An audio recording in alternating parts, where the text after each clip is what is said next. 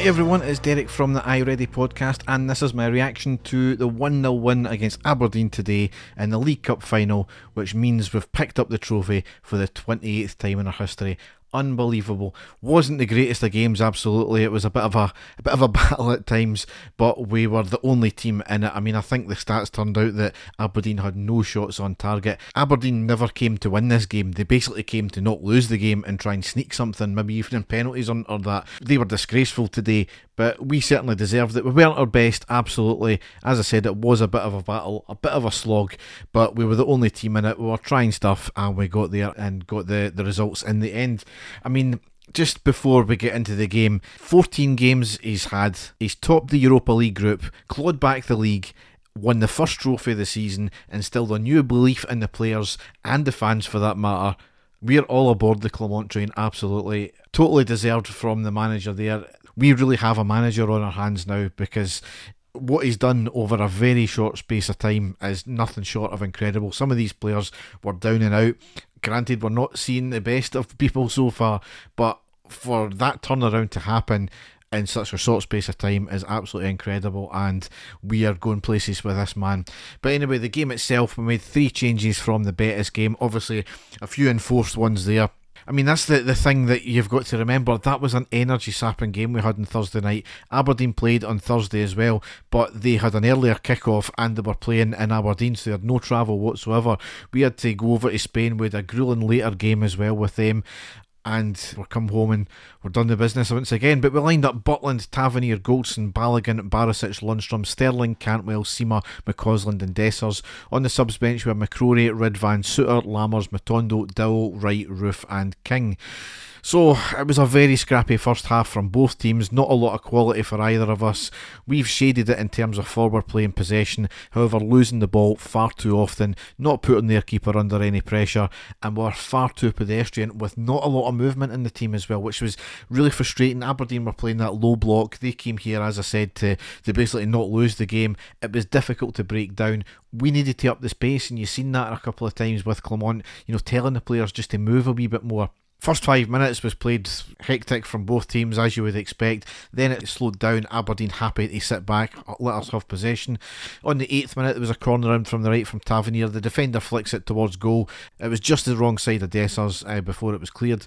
27th minute, there was a big gap between anything happening. Cantwell did pull the shirt of the Aberdeen player in our box when Aberdeen had the corner. Nothing was given for it. You've seen the replay. Yes, he did have a handful of his shirt, but where the player was in relation to the ball. People have said it doesn't play into it. Of course it does. You know, there was the player was never anywhere near the ball in the first place there. But at the same time, it was really silly from Cantwell when everything's getting watched there.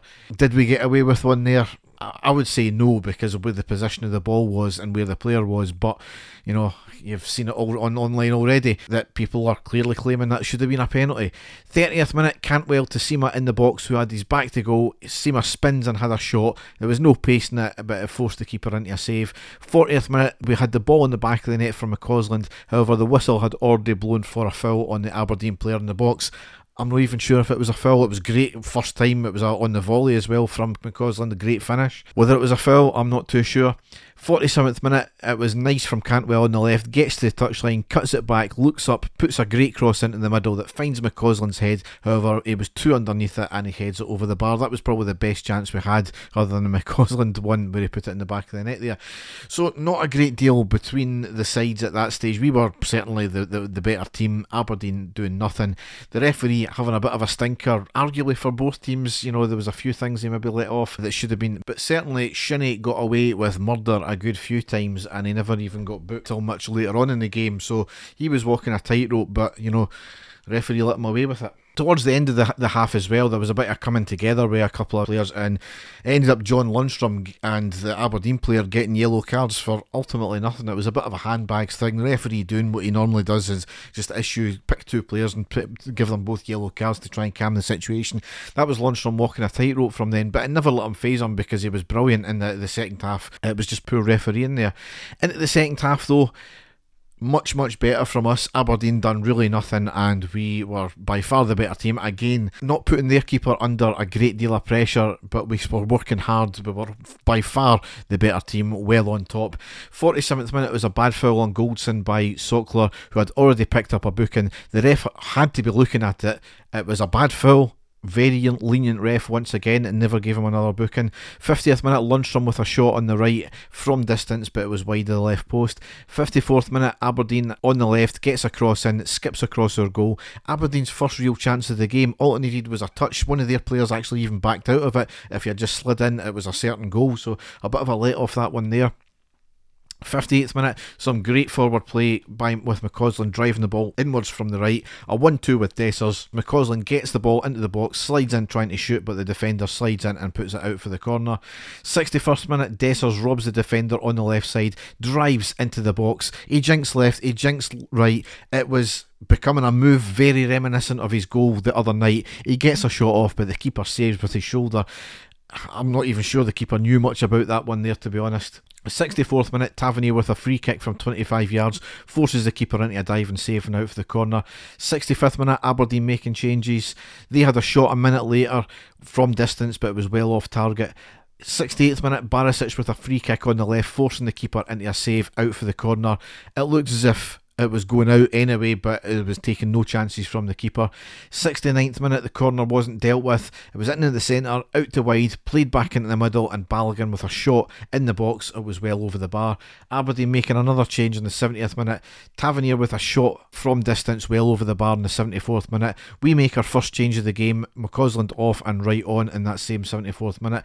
There was a shot from Wright outside the box just a minute later, hits off the sliding in defender's legs, off the shoulder of the defender. No penalty given because it was off his shoulder.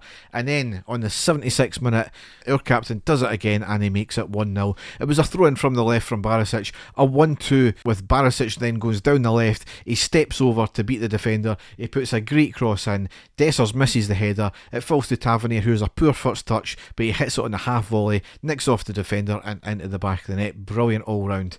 Aberdeen make another change in the 80th minute.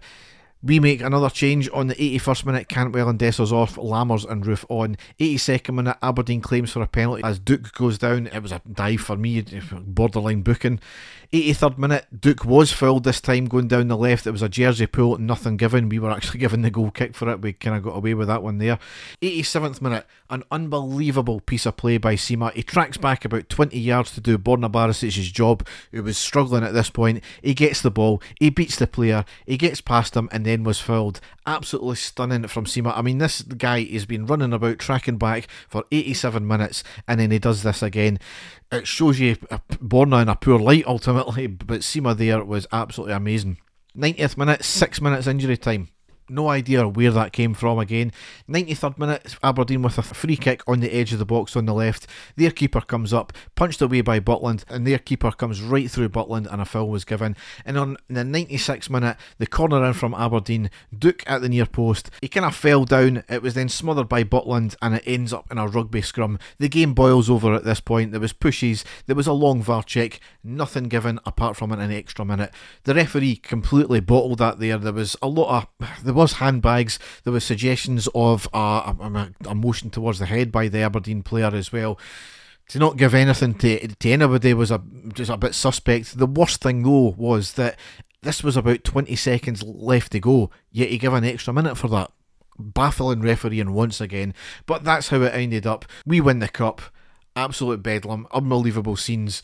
Just incredible. What a week that's been. I mean, Celtic losing twice to, for us to claw back points. Well, hopefully, win our games in hand, you know, getting top in the group in that historic win in Seville the other night, and then to round this week off with the cup win as well. Just this is what dreams are made of in terms of being supporters. You cannot ask for a better week than that.